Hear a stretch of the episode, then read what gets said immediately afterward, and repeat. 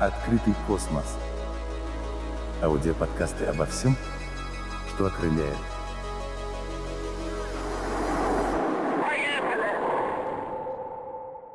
Добрый день, уважаемые слушатели подкаста «Открытый космос». Начинаем нашу вторую встречу. Тема нашего разговора будет ракетные двигатели, разрабатываемые в конструкторском бюро Николая Дмитриевича Кузнецова. Начнем мы с вами как говорится, с самого начала, откуда появилась эта тема в Самаре, почему этой темой занималось конструкторское бюро Кузнецова, кто ее реализовывал и каких успехов достигли исполнители и участники этого процесса. Открытый космос. Итак, каково было начало работ по жидкостным ракетным двигателям? Следует сказать, что в начале 1958 года Основной монополист и идеолог ракетного двигателестроения в нашей стране Валентин Петрович Глушко на совещании в Государственном институте прикладной химии сделал доклад о перспективах развития ракетных двигателей. И основными выводами или положениями этого доклада было следующее.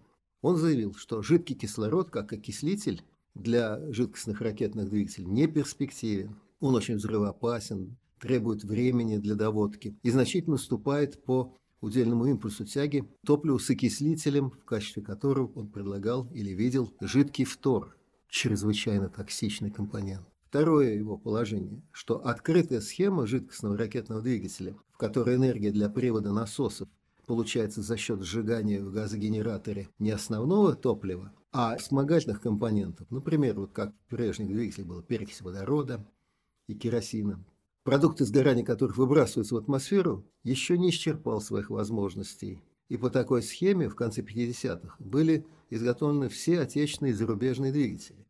Ну и третий вывод, что другая альтернативная, так называемая замкнутая схема ЖРД, в которой энергия для привода насосов образуется за счет сжигания в газогенераторе небольшого количества основного горючего и всего окислителя с последующим использованием продуктов сгорания – в основной камере сгорания, она еще сложная, требует э, высокого давления за насосами, и она не скоро еще появится, по утверждению Глушко.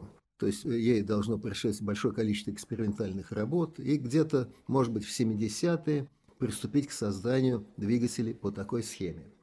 Но такое развитие э, жидкостных ракетных двигателей для тяжелых ракет не устраивало Королева – первые замыслы которого были уже в 1956 году. Он тогда лелеял или мечтал сделать тяжелую ракету. И в то время действительно считалось, что такие ракеты, они преждевременны. Но уже в июне 1960 года, опять же по инициативе Сергея Павловича, было принято постановление правительства о создании мощных ракетоноситель, спутников, космических кораблей и освоение космического пространства в период там, 60-х годов. Для реализации этих планов нужны были двигатели, на, предполагал Королев, на компонентах жидкий кислород и керосин. Так как двигатели на высококипящих компонентов э, не могли обеспечить требуемых параметров, в частности, удельных импульсов тяги. Но создание таких двигателей требовало применения жидкого кислорода – в качестве окислителя и замкнутой схемы. Глушко отказался разрабатывать такой двигатель. Поэтому Королев начал искать исполнителей, кто бы мог взяться за это дело среди э, руководителей авиационных конструкторских бюро. Он э, встречался с Архипом Михайловичем Люлькой, Сергеем Константиновичем Туманским, в то время ведущими э, разработчиками авиационных двигателей. Однако они отказались от этой работы. Тогда Туполев, с которым Сергей Павлович посоветовался по этому вопросу, предложил обратиться в Куйбышев, и он буквально сказал следующее. «Там есть такой молодой талантливый конструктор Кузнецов. Обратись к нему. Он любитель всего нового, да и коллектив у него крепкий, молодой. Он, скорее всего, возьмется, попробует с ним поговорить. Николеньке как выразился Туполев. Размах нужен. Он все под себя гребет.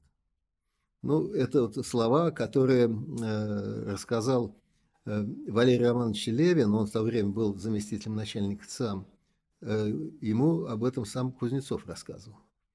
Ну, действительно, Сергей Павлович обратился к Кузнецову.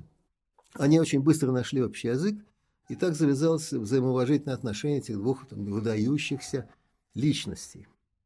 Ну, скорее всего, в конце 1958 в начале 1959 года состоялись какие-то переговоры с руководством Министерства авиационной и оборонной промышленности, потому что просто так ничего не делается, и с представителем военно-промышленной комиссии, где, кстати, председателем в то время был Дмитрий Федорович Устинов, с которым Кузнецов был хорошо знаком, и были хорошие отношения. И все было оговорено и решено. И в марте 1959 года, как тогда назывался Государственный союзный опытный завод номер 276, ну, сейчас это ОДК Кузнецов, приступает к проектированию новой для себя совершенно техники – жидкостных ракетных двигателей. Следует сказать, что началу этих работ, вот по этой теме, предшествовала секретная под фамилией Сергеев посещение завода э, летом 1958 года Королевым. Его сопровождал один человек, и втроем с Кузнецовым они осмотрели завод, вникая в детали конструкции разрабатываемых авиационных двигателей, технологию, состояние, организацию проектных и опытных работ, ну и долго совещались в кабинете у генерального конструктора, у главного он тогда был. И со стороны все это казалось, ну, как будто Кузнецова навестили его однокашники по академии, ну и он им показывает состояние своего производства, свой, показывает завод. Никто не придал тогда э, значения этому визиту потому что никто не знал, кто такой Королев. И только через 2-3 года сотрудники начали о чем-то догадываться. Следует сказать, что в декабре 1967 года Кузнецов подтвердил это, эти догадки. Да, у нас инкогнито был Королев. Ну, как вспоминал Владимир Николаевич Орлов, он руководил работами по этой теме. Осенью 1958 года большую группу инженеров, среди которых, ну, кстати, он был тоже. Николай Дмитриевич совершенно неожиданно определил слушать лекции по жидкостным ракетным двигателям. Мы не понимали, для чего это делается. А на наши прямые вопросы ответов не было, говорил Орлов. Фамилию Королев, как первого ракетчика, Орлов впервые услышал от, ам... от атомщиков в 1956 году. Следует заметить, что тогда занимались атомным проектом. Кто он такой и что из себя представляет его фирма, никто не знал рассказал об этом Николаю Дмитриевичу. Но, по его удивлению, понял, что он тоже ничего не слышал о Королеве. Это 56-й год. Это подтвердило его слова. Странно. Я считал, что главной фигурой в ракетостроении является Лавочкин. А когда же они встретились, то Николай Дмитриевич узнал в нем человека, с которым он беседовал о самолетных ускорителях э, с ЖРД в Казани еще в 1943 году где Сергей Павлович работал, находясь в заключении. Вот откуда все это, ну и, как говорится, растут. Ну и следует заметить, что в мае 1959 года завод привлекается к работам по созданию в качестве дублера двигателей НК-9 для первой ступени межконтинентальной баллистической ракеты Р-9. По свидетельству исследователей и очевидцев, в то время у руководства страны еще не было определенного представления о том, какой конструкции сделать, отдать предпочтение. То есть это должна быть межконтинентальная баллистическая ракета на низкокипящих или на высококипящих компонентах топлива. Вероятно, поэтому было принято решение о параллельных разработках двух проектов. Открытый космос. Но первоначально все работы по ракетным двигателям были рассредоточены по бригадам АКБ, который занимался авиационной тематикой, авиационными двигателями. При этом работа в одном коллективе над ГТД и ЖРД способствовала взаимной передаче опыта. Вот это весьма ценно было. Позже в составе опытного конструкторского бюро создаются уже специальные конструкторские подразделения, которые занимались только ЖРД.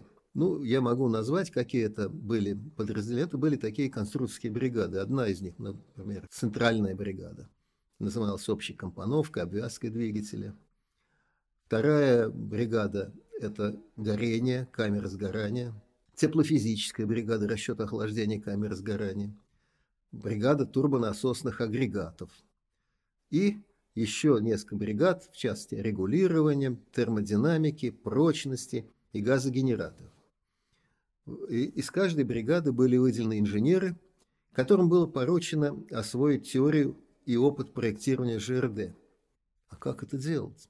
Тогда Кузнецов договорился с Глушко, и по этой договоренности большая группа конструкторов и расчетчиков в июне 1959 года была направлена в АКБ Глушко для прохождения стажировки и заимствования опыта.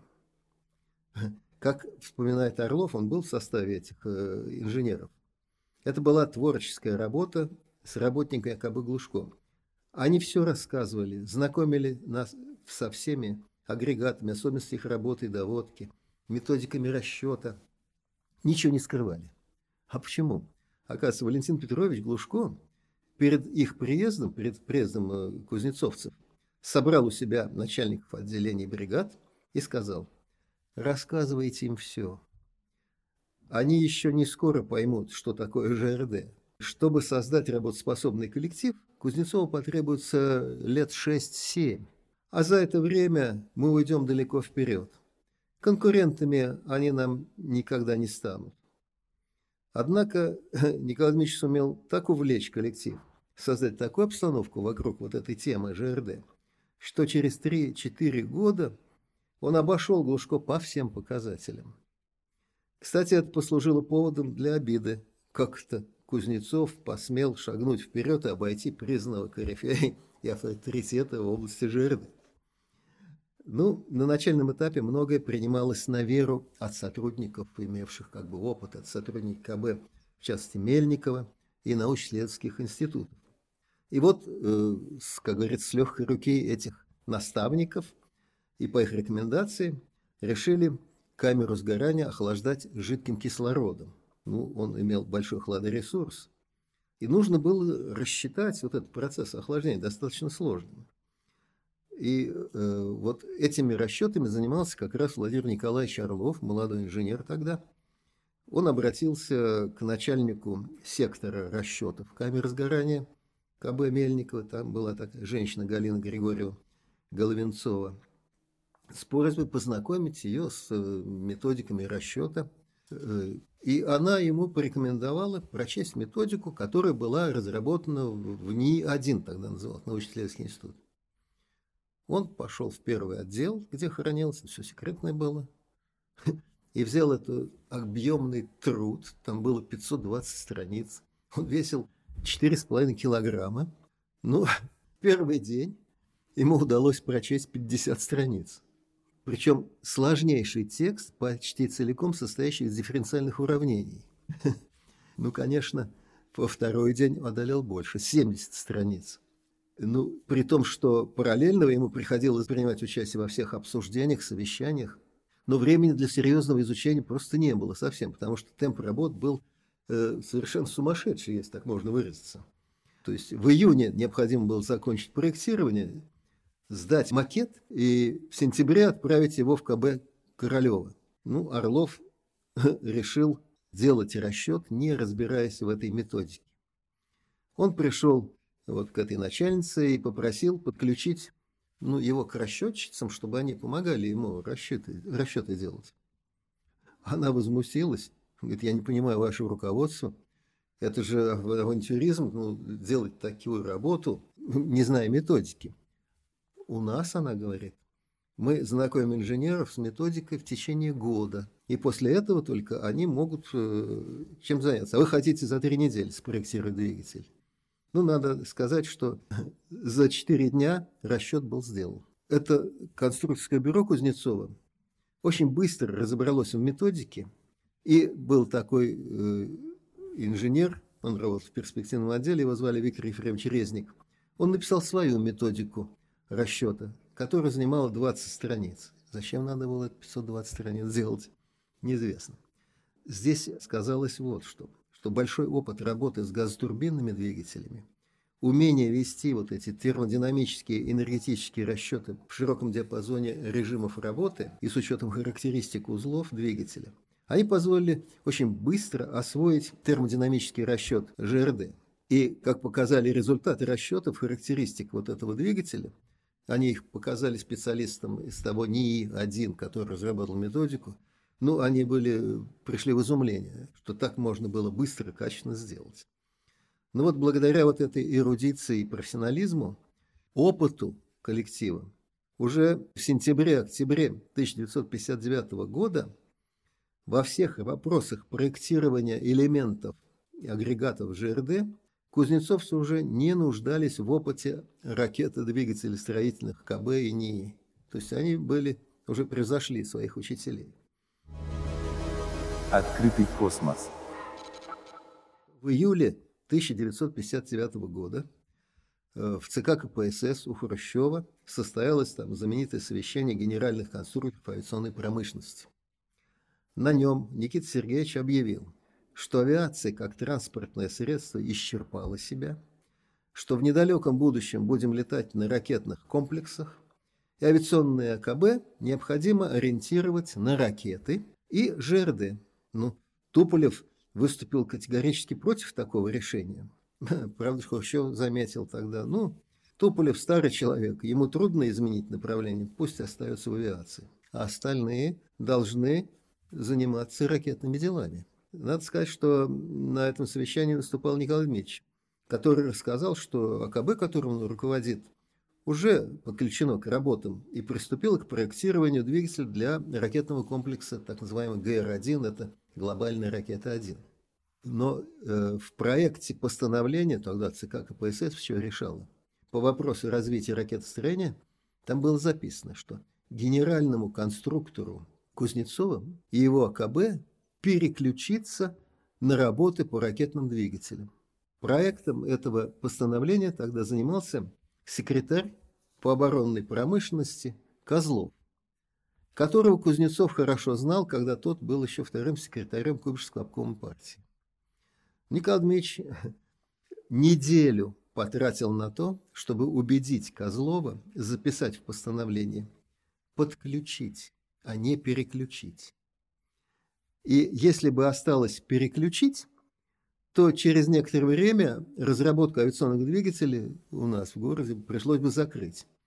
Кузнецов со свойственной ему вот прозорливостью, которая была основана на глубоком анализе развития авиации, понимал, что в таком случае может произойти стратегическая ошибка, которая несет ущерб не только вот его коллективу, но и всей стране, потому что они занимались как раз вот стратегической авиацией.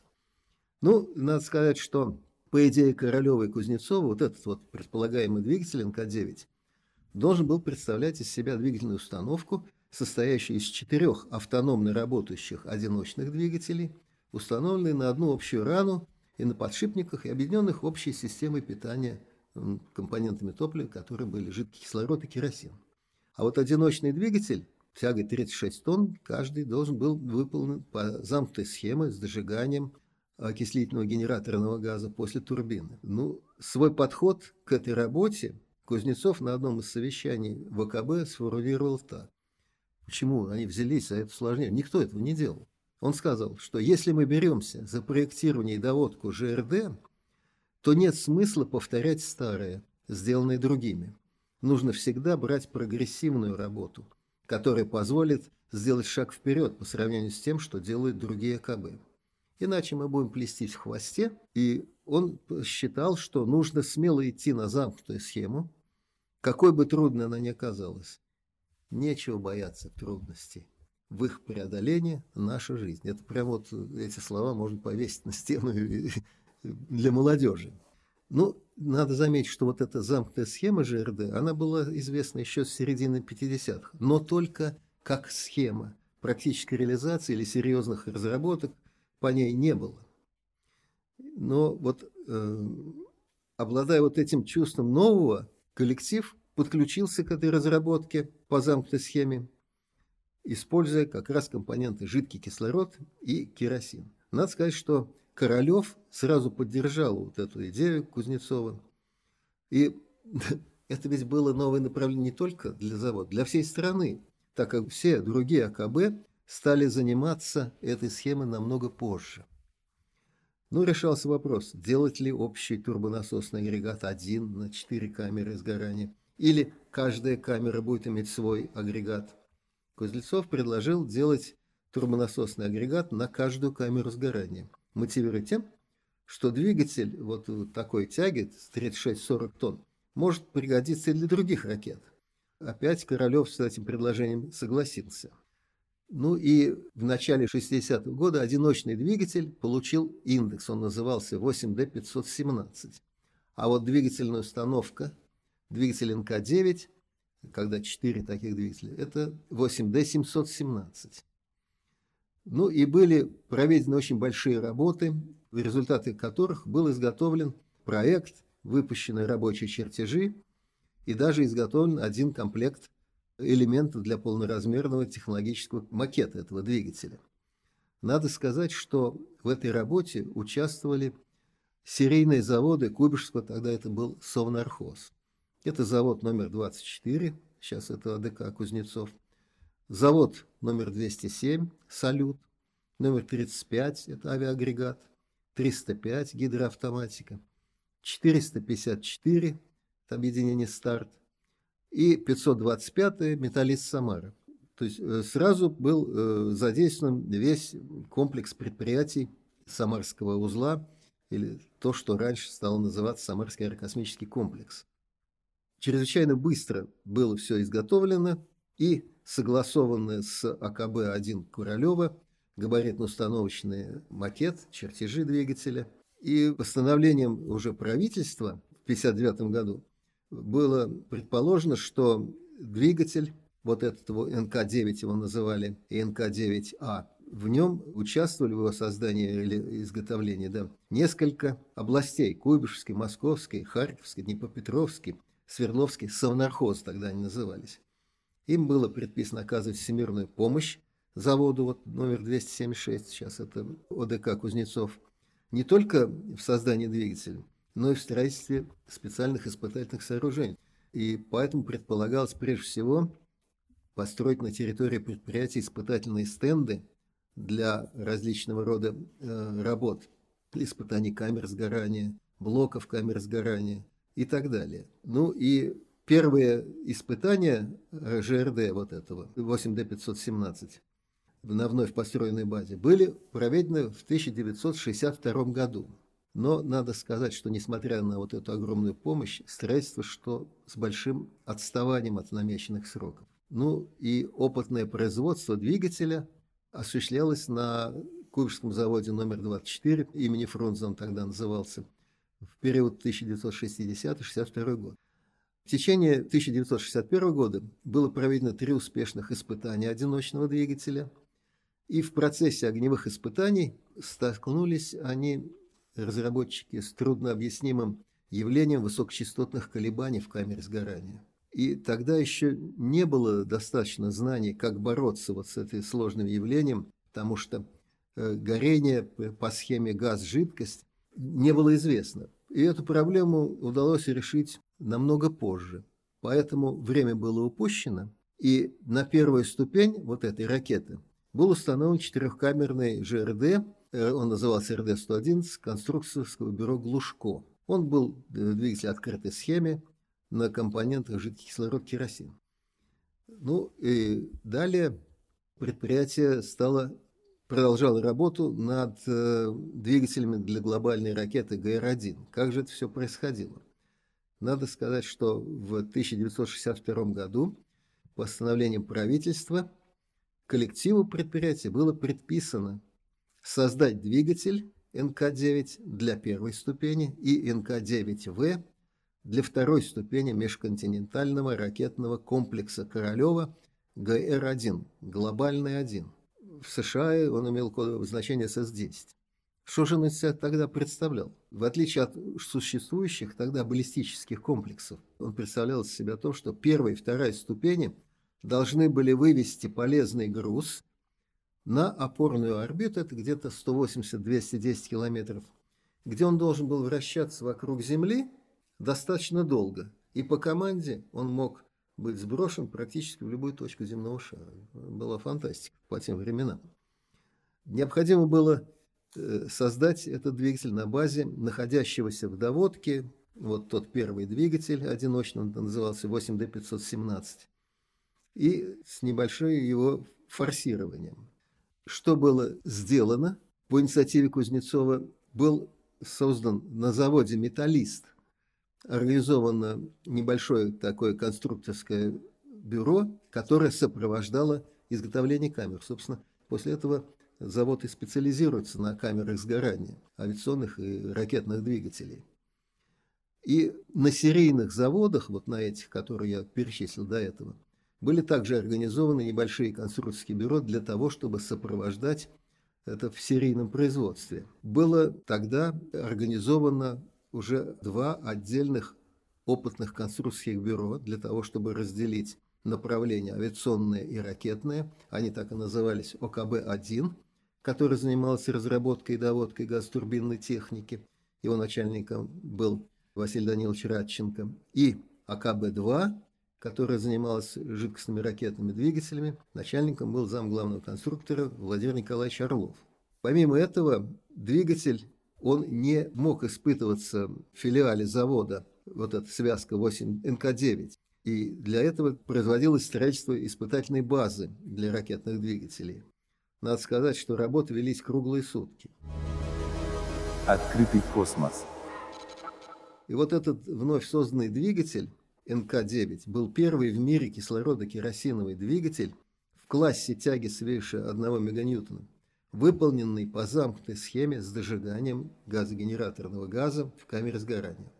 Для второй ступени этой ракеты также был разработан двигатель НК-9В, у которого был высотное сопло, и он был закреплен на карданном подвесе для качания в двух плоскостях, имел специальные рулевые машины – ну и так далее.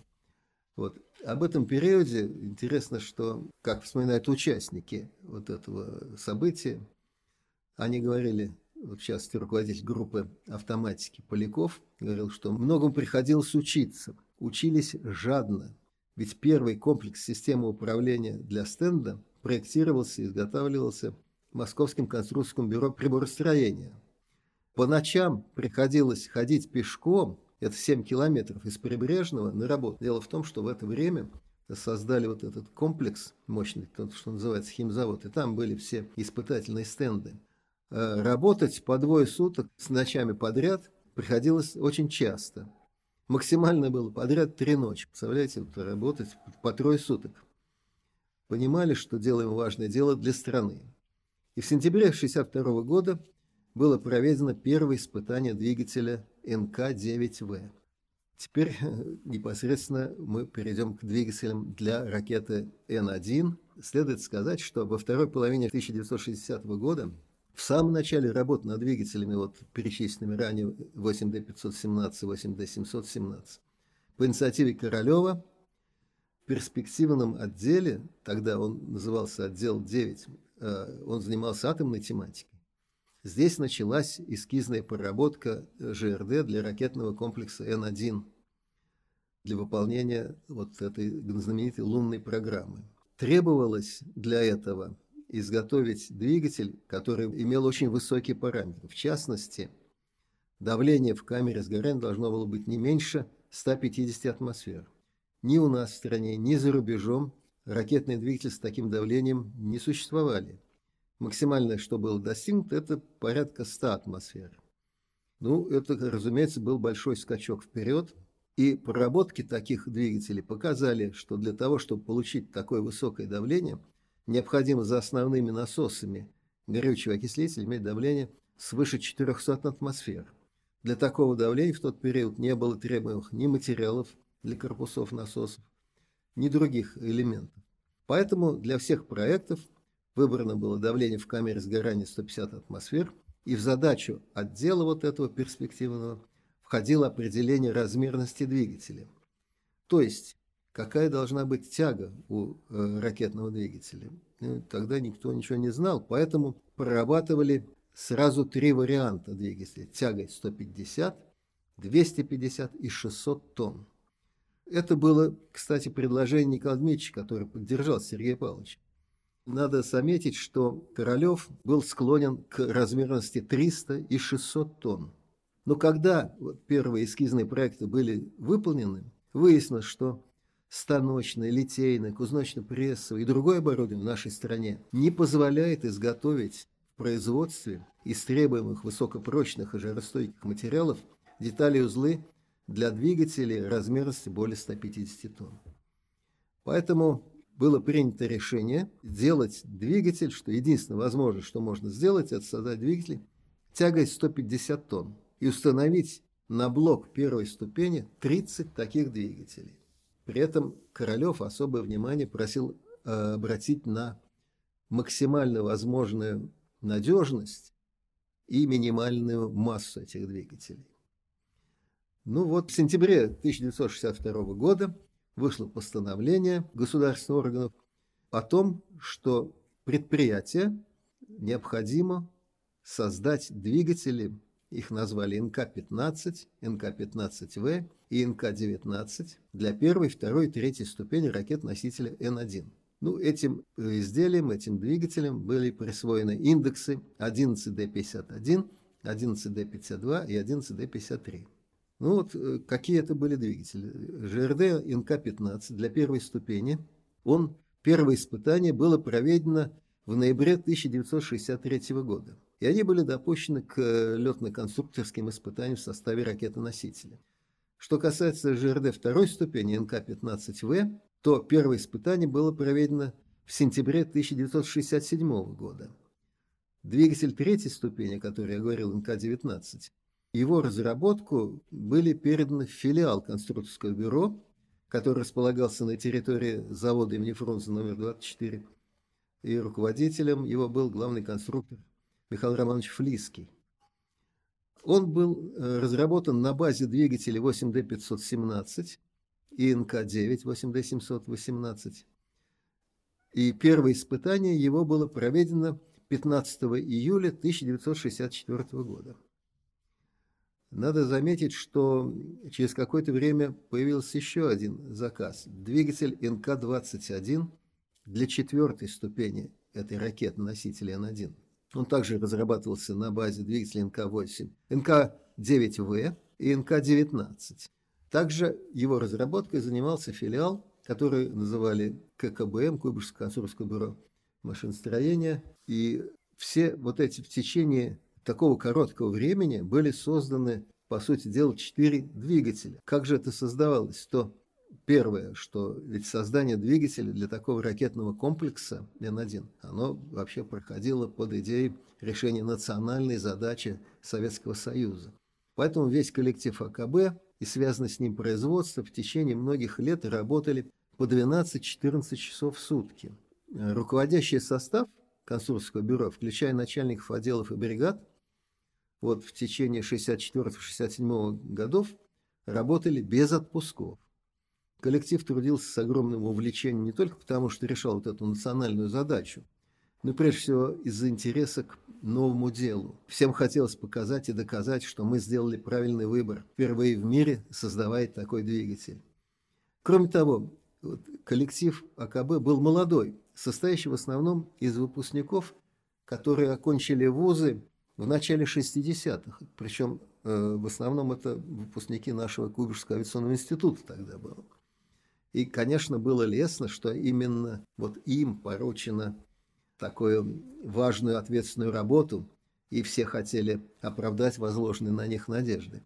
Кстати говоря, когда у нас в институте тогда объявили о наборе специальностей, туда отбирали самых лучших, там, отличников и все такое. И вообще это был престижно, был большой конкурс, все старались попасть сюда. Ну и интересно, что в 1970 году средний возраст коллектива был меньше 30 лет, то есть молодежь сплошная была. И молодые специалисты очень быстро росли профессионально. Вот им э, доверяли ответственные участки, и они быстро становились ну, высококвалифицированными специалистами. Причем здесь особенность была такая, что большое внимание было уделено технической учебе, которой занимался абсолютно весь коллектив. Кроме того, вот, сплочению коллектива, его дружной работе было хорошее понимание нужд и требований смежных отделов. Они, например, работали над дефектами все совместно после испытания двигателей. Представители всех отделов и бригад участвовали в обсуждении, в решении проблем, связанных с, вот, с этим явлением, с дефектами. От каждого представителя требовали предложений, которые были основаны на фактических измеренных параметрах двигателя. Это привело к тому, что в обсуждении принимали участие все подразделения. Надо сказать, что из соседнего АКБ-1, который занимались авиацией, коллеги называли это КВН, по названию модной тогда, передачи телевизионной.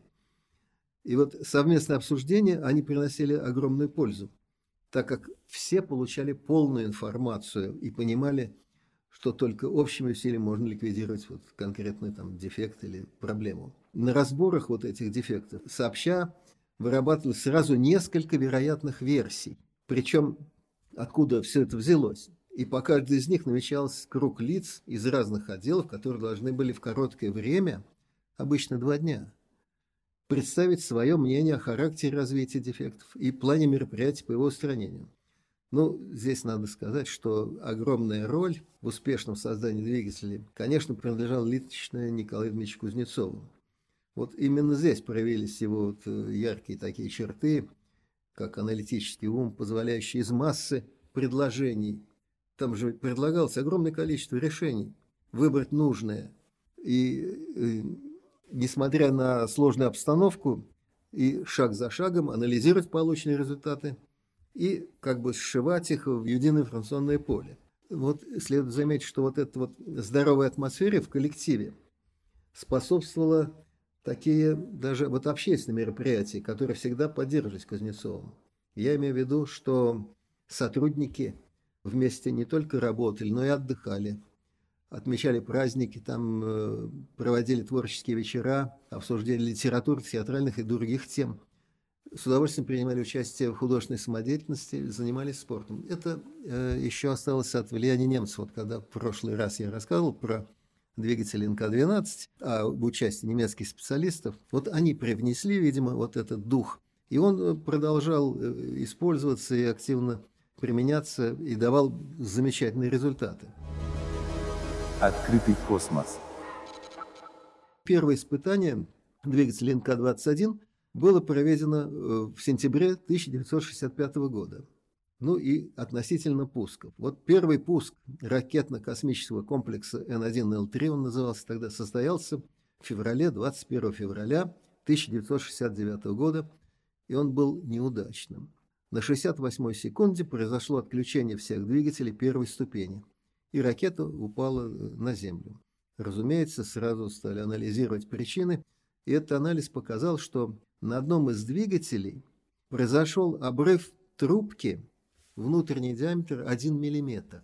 Эта трубка была для измерения давления кислородного газа температуры 340-350 градусов Цельсия за турбиной ТНАВС, она в системе управления.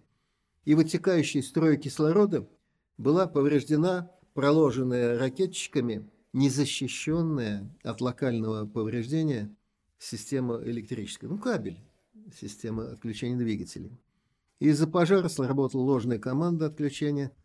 Все 30 двигателей были отключены.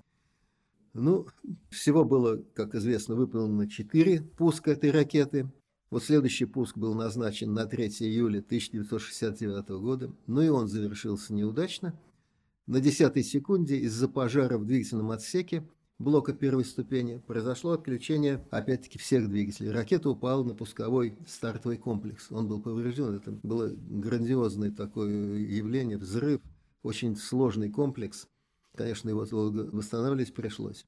Опять-таки, причина в чем? Анализ измерений параметров двигателя показал, что на двигателе, на одном из двигателей, на режиме промежуточной ступени произошло разрушение турбонасосного агрегата. Это было удивительно потому что э, ВКБ такого явления никогда не замечали и во время доводки. Не было ни одного случая поломки. Поэтому был выдвинут ряд возможных способов воспроизвести такую ситуацию, но ни один из опытов не дал такого протекания процесса в турбонасосном агрегате, как разрушение двигателя. Только через год разобрались, что причиной аварии был обрыв мембраны ракетного датчика измерения пульсаций в трубопроводе окислителя, который устанавливался перед входом в насос турбонасосного агрегата.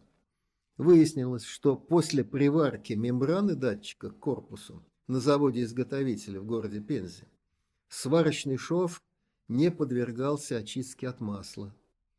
При реакции масла с кислородом мог произойти микровзрыв в этом в шве и обрыв стальной мембраны, которая, попав в насос, ну, могла вызвать э, взрыв, повреждение.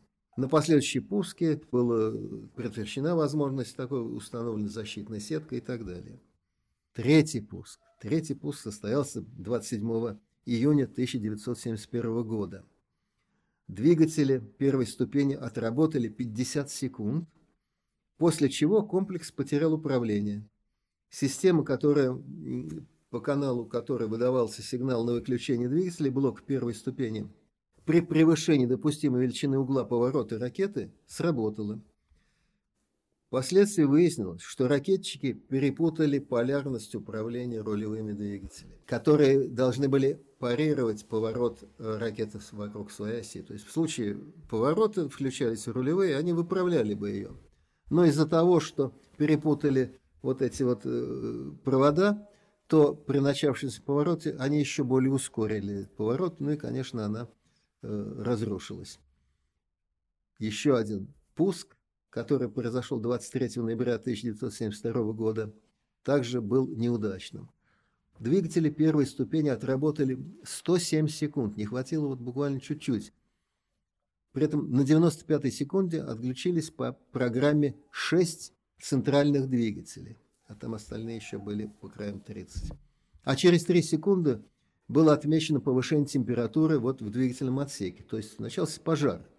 И на 107 секунде по сигналу пожара в двигательном отсеке отключились все двигатели, и ракетный комплекс упал на землю. Ну вот э, в ВКБ посчитали, что в момент отключения шести центральных двигателей мгновенное снятие 900-тонной нагрузки, это тяга составляет 900 тонн, могло привести к низкочастотным колебаниям рамы, на которые крепились эти 30 двигателей.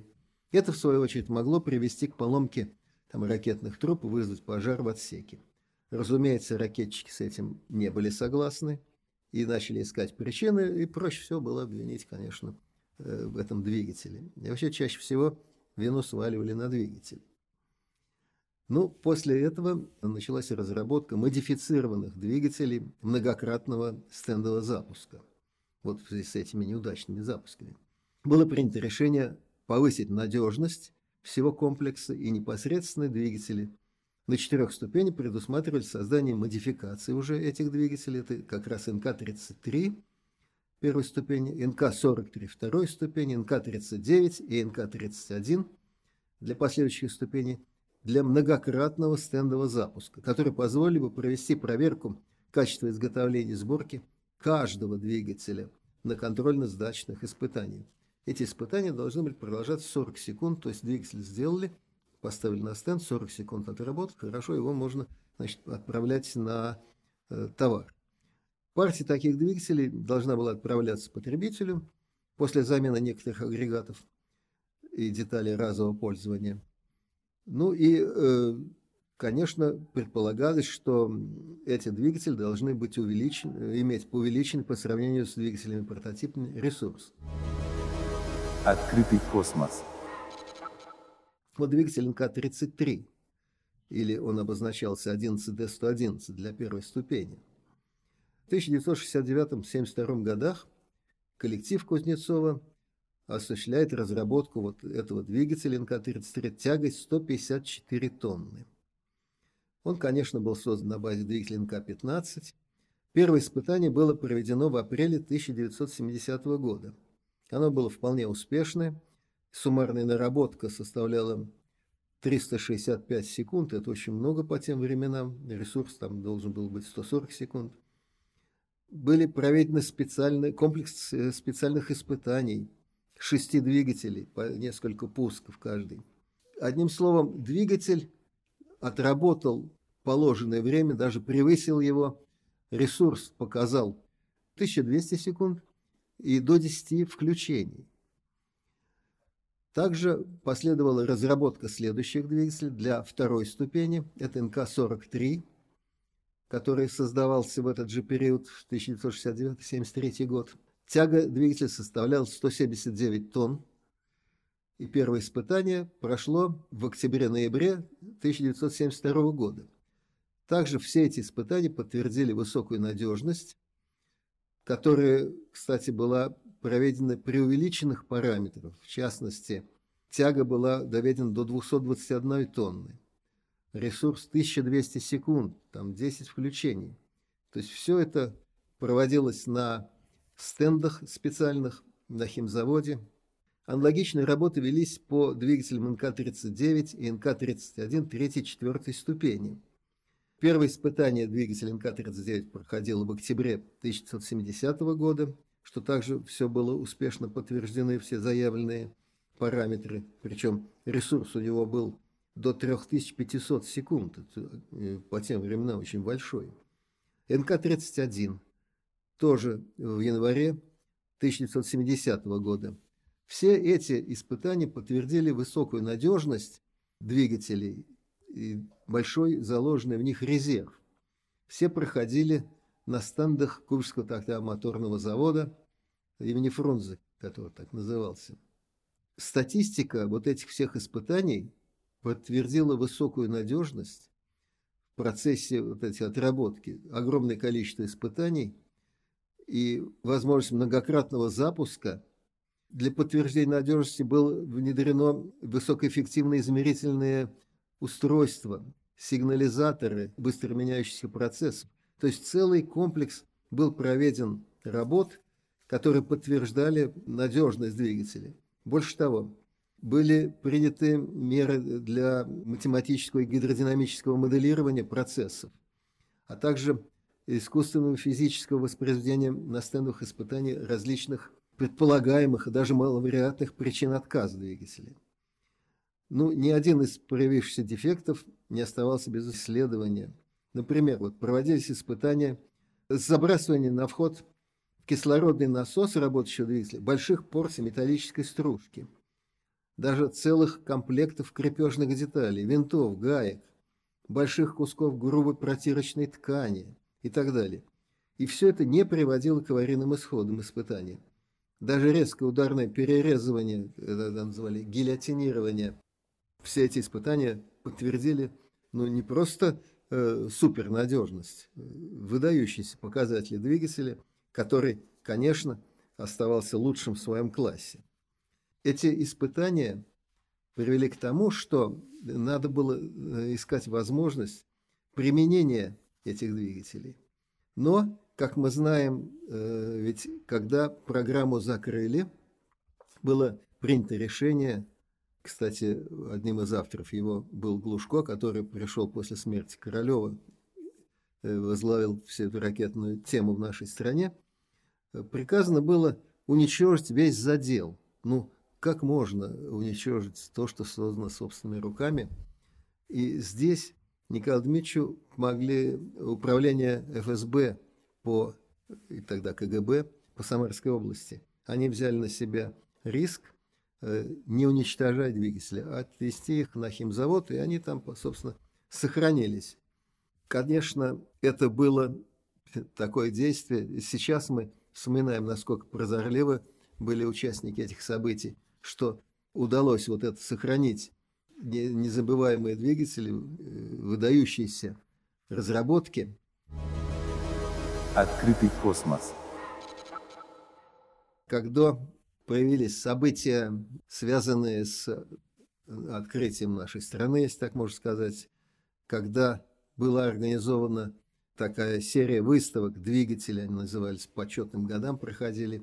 И на одной из выставок э, были привезены двигатели НК-33, которые увидели представители Соединенных Штатов, они заинтересовались этими двигателями и решили приобрести их.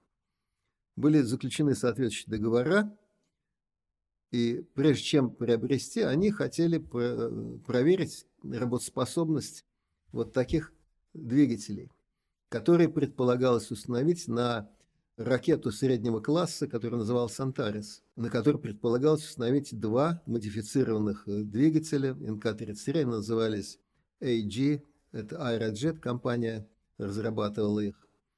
Поэтому на выставки, как я уже сказал, она была посвящена 30-летию полета Гагарина в космос. И здесь открыто демонстрировали вот эти двигатели НК-33 и НК-31. В э, апреле, это 7 апреля 1992 года в Москве состоялась встреча Кузнецова с представителями вот этой компании Red Jet General, э, его звали Томпсон, и начались первые переговоры о возможной совместной деятельности в области э, жидкостных ракетных двигателей.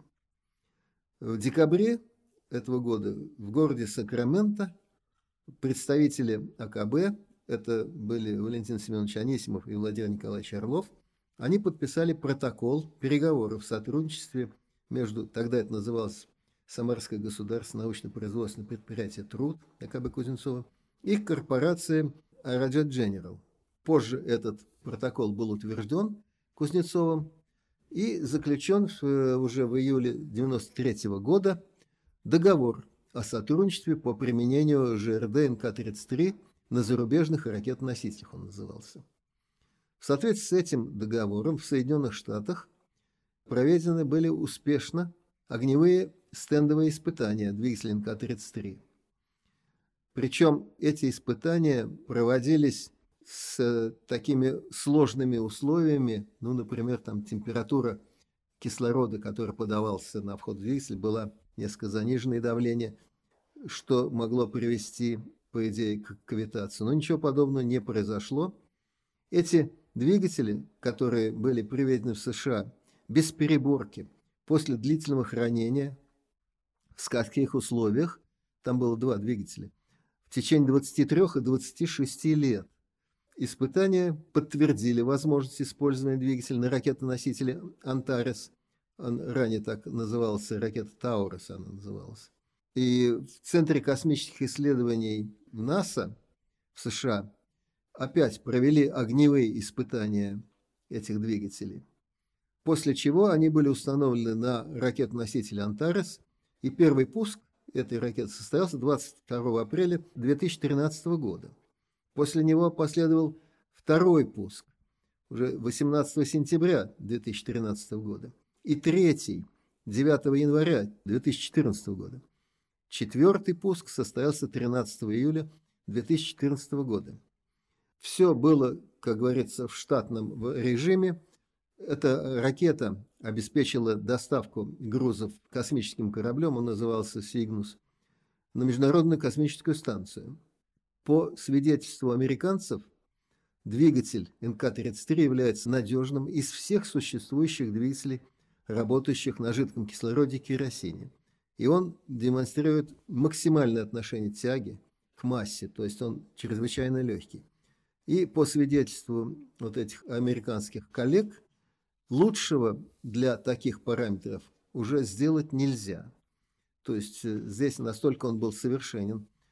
Кстати говоря, по этим соглашениям предполагалось организовать производство этих двигателей для э, потребностей Соединенных Штатов на предприятиях в Самаре, то есть возобновить производство.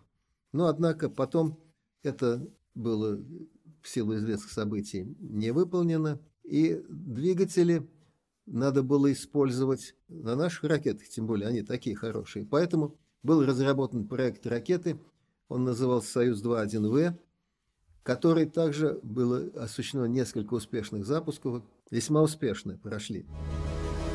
Открытый космос. Но вернемся э, к периоду, когда было закрыто, вот эта программа была, и что было делать? Ведь был э, коллектив большой, высокопрофессиональных специалистов. Не увольнять же было этих людей. Часть из них перевели на работу по авиационной тематике, остальные. Тогда Кузнецов предложил Орлова, как говорится, начать свободный поиск тем, чем можно было заняться. И э, они стали заниматься теми проблемами, которые были, как говорится, на острие стали заниматься лазерной техникой и разрабатывали возможность использования ЖРДНК-33 как источника высокотемпературного газа для лазерной техники. Кроме того, проводились исследования по использованию ЖРД по, при создании э, магнитогидродинамических генераторов. Но наибольших успехов все-таки достигла тема использования в авиации жидкого водорода. Здесь как раз пригодился вот этот вот бесценный опыт и работа над ракетными двигателями. Тем более, что в тот период ведущие специалисты э, говорили, что стоимость водорода существенно снижается, и предполагается, что через какое-то небольшое количество времени она будет сравнима со стоимостью керосина, поскольку в то время был энергетический кризис, обусловленный тем, что резко поднялись цены на углеводородное топливо, на нефть. И тогда конструкторское бюро решило заняться этой темой, темой экологического высокоэнергетичного топлива водорода в авиации. Был разработан двигатель, он назывался НК-88, который работал на жидком водороде. Для него была создана сложнейшая схема топливопитания, разработан агрегат подачи топлива, один из самых сложных элементов, и отработана система запуска и э, рабочего процесса. Самолет, который был снабжен этим двигателем, экспериментально назывался Ту-155, он совершил несколько полетов, а также параллельно разрабатывался двигатель, который работал тоже на криогенном топливе, но в качестве топлива использовался СПГ, сжиженный природный газ. Он также проходил испытания, двигатель НК-89, и э, на этом э, двигателе самолет также совершил несколько успешных полетов, тем самым подтвердив возможность применения жидкого водорода и жиженного природного газа в качестве альтернативных топлив для авиации. Надо сказать, что эти работы, они были первыми в мире. И вот полет самолета на жидком водороде также был... Хотя надо сказать, что и за рубежом такие работы проводились, но там использовали в основном газообразное топливо, водород, и были работы опытные по применению насосной подачи этого водорода, но не в основную, а в форсажную камеру. Такие работы проводились компании Протвитни. Как видим, э, наша страна опять э, оказалась лидером в этих работах. Ну и еще одно применение уже сравнительно недавнее – это использование криогенного топлива в так называемом газотурбовозе. Был разработан двигатель НК-361, и который используется в качестве двигателя локомотива. Это была модификация двигателя, который используется для боевой авиации, но работающего на сжиженном природном газе. Огромный состав э, массой 15 тысяч тонн, длиной почти 2 километра, обеспечивал вот перемещение такая силовая установка мощная. Он до сих пор проходит испытания, весьма успешные, что э, очень важно для особенно трудноосвоенных районов Сибири, Крайнего Севера, где такой поезд, такой локомотив может быть даже источником, там, допустим, электроэнергии. Его работа может обеспечить электроэнергией, например, небольшой поселок или город. Вот такие работы пионерские. То есть вот этот коллектив показал э, не то, что они способны, что они могут решать и перспективные задачи. Особенно мы гордимся тем, что основной состав вот этих э, инженеров – это выпускники нашего Куйбышевского авиационного института Самарского университета имени академика Королева. Эти работы по криогенной тематике и сейчас проводятся, и, и наш университет в них участвует, и мы надеемся, что в ближайшее время мы увидим результаты этих работ. Открытый космос. Аудиоподкасты обо всем, что окрыляет.